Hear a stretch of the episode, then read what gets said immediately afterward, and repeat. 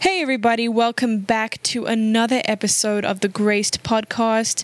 You're here with me, Gracie Monahan, and today, as you can see from the title, we are going to be talking about positioning yourself for provision. Now, something that I avidly believe, and you may have noticed that is a, a, very common theme in this podcast, is that God is our provision. I don't believe that we need to strive to have the things that other people have because God has already um, anointed us for wealth. He has anointed us for his provision. And I, I don't believe that we are made to carry burden and anxiety and worry and stress and all the things that are deemed normal in today's society um, because God has not ordained us for that. And when Jesus Christ died, he didn't only die to be our salvation, but he died to be our provision. And in doing so, he set us free from the obligation of striving to produce um, what we need to survive and actually what we need to be a blessing to others, you know. I really do believe that God God does bless us to be a blessing to others.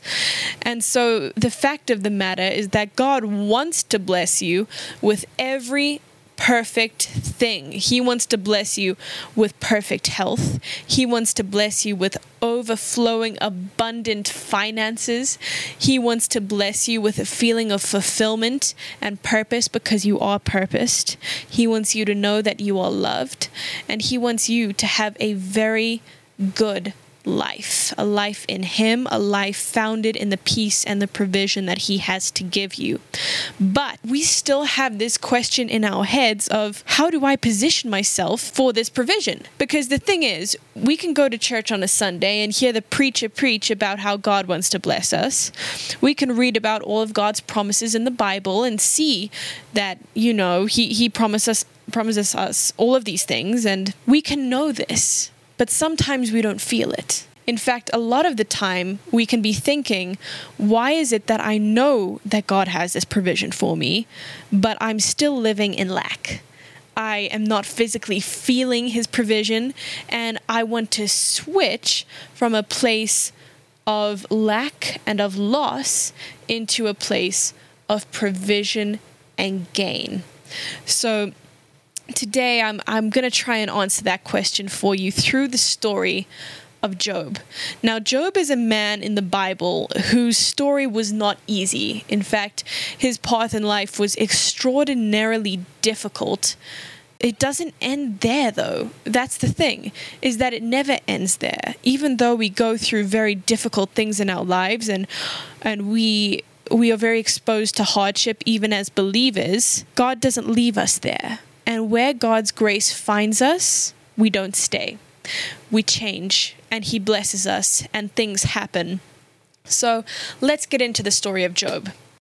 Okay, so Job was a man who is described as somebody who feared God and shunned evil, somebody who was blameless and upright. And so obviously, those are very good things. And he was extraordinarily wealthy in both uh, family and in cattle, which of course was the currency of the day. Not so much anymore unless you go somewhere deep into Africa, but we aren't there. So back in the day, cattle was the thing. And he had tons of it. He had sheep. He had 3000 camels and 500 ox. He had all sorts of things. So the man was blessed. But one day it says this in the Bible in Job 1, verse 6. And there was a day when the sons of God came to present themselves before the Lord. And Satan also came among them.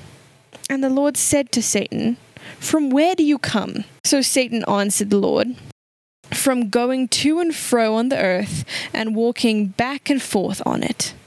Then the Lord said to Satan, Have you considered my servant Job? That there is none like him in the earth, a blameless and upright man, whom fears God and shuns evil. So Satan answered the Lord and said, Does Job fear God for nothing?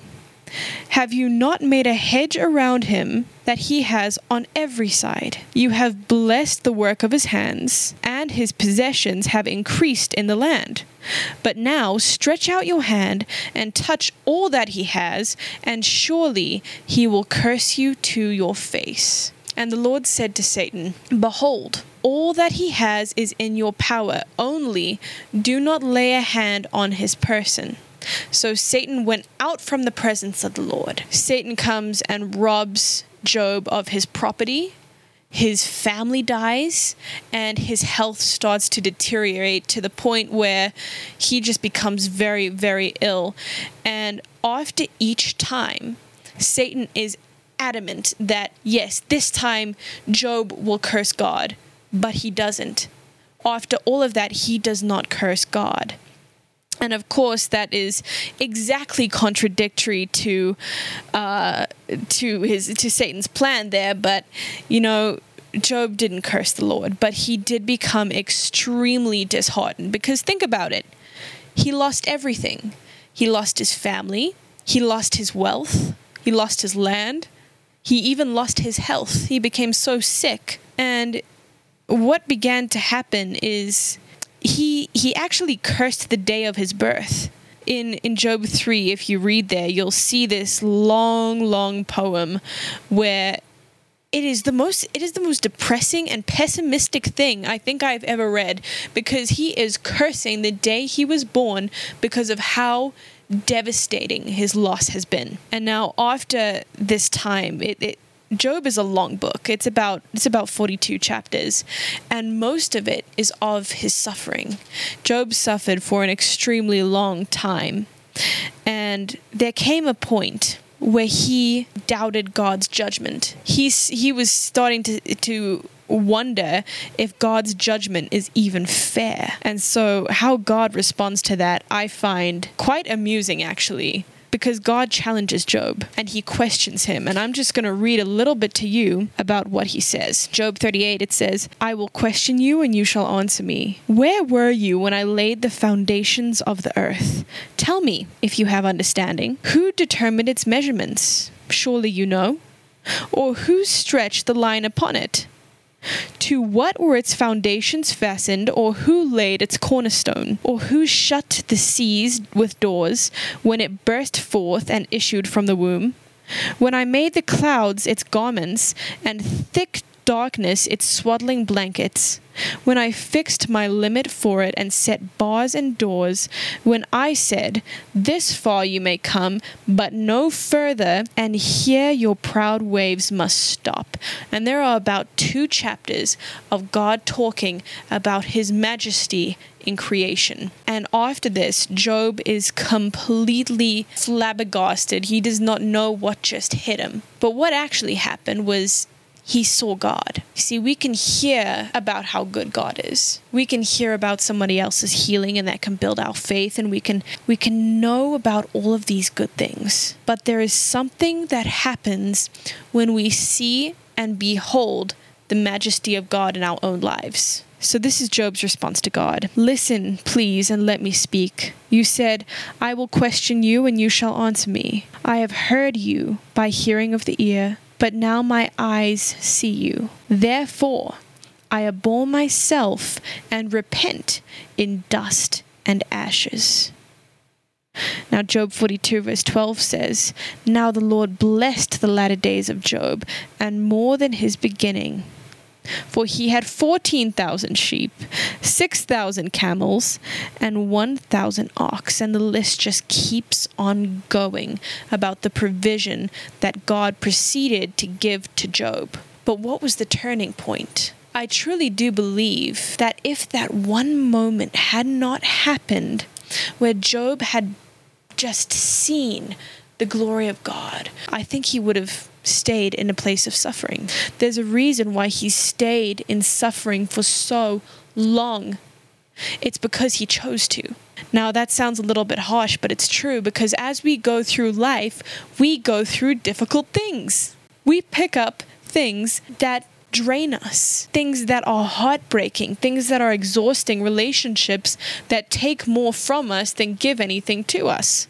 And the thing about it is that we almost carry it around like it's our obligation, like it's going to somehow provide for us because we're living in it from a place of pity. We live and we learn, but it's not always for the better. And sometimes those things, actually, most of the time, those things we carry around with us are blocking our provision.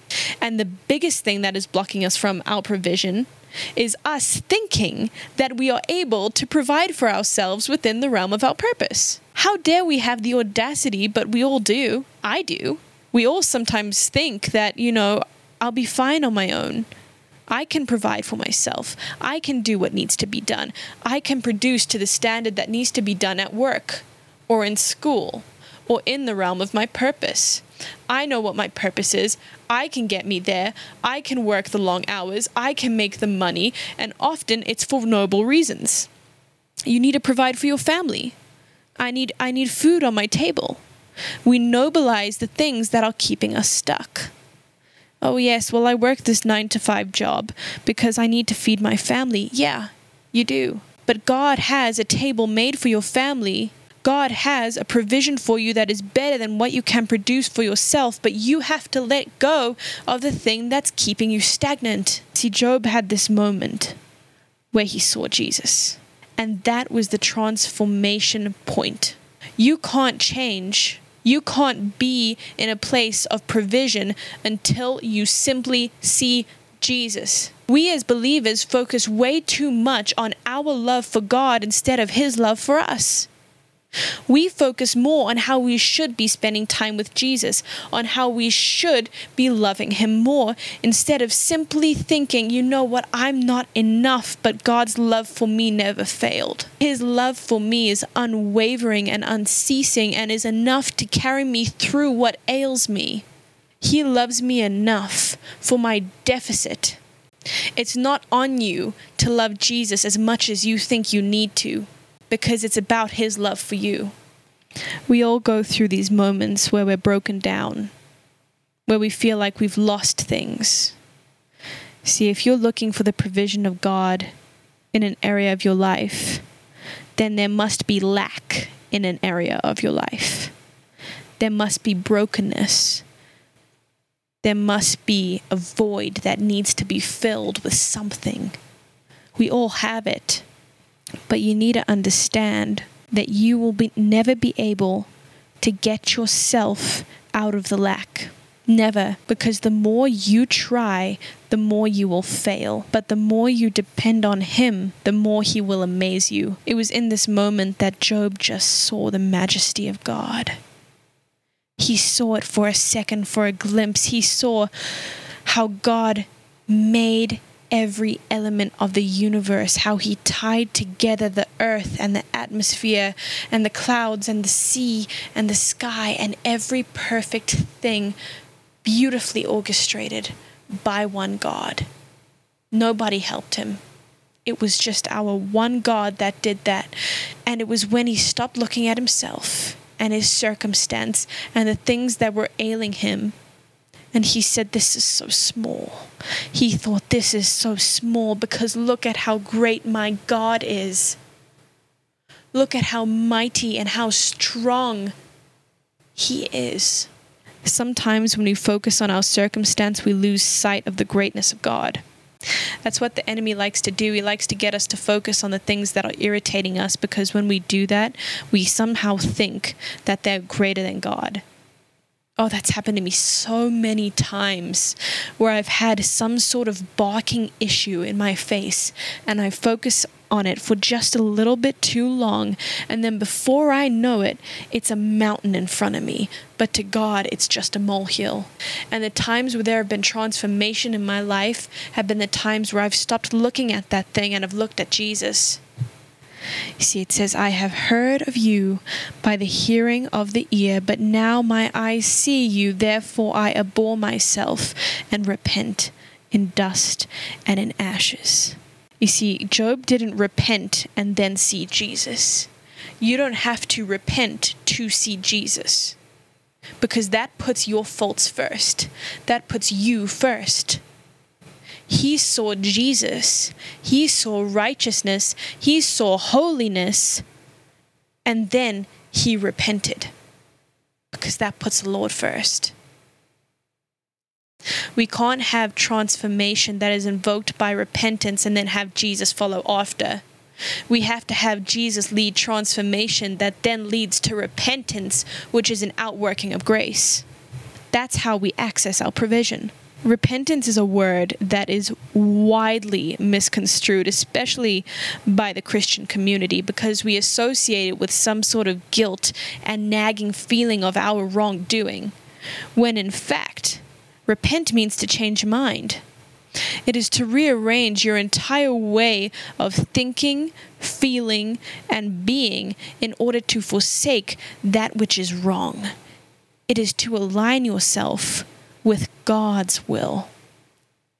But when you see Jesus, He aligns you. Your job is not to align yourself, it is simply to see the Lord. And therefore I abhor myself and repent in dust and in ashes. We have nothing to give the Lord. We have nothing to give to His Majesty except for our brokenness. And that's what happened in this moment. He saw the greatness of God. God changed him from the inside out. And then he said, I give you this. I give you my brokenness. I give you my suffering. I give you the difficulty that I've faced for so long. I give you my incorrect perspectives. And then do you know what God gave back to him in return? He gave him a life of double provision. He gave him a life of restoration.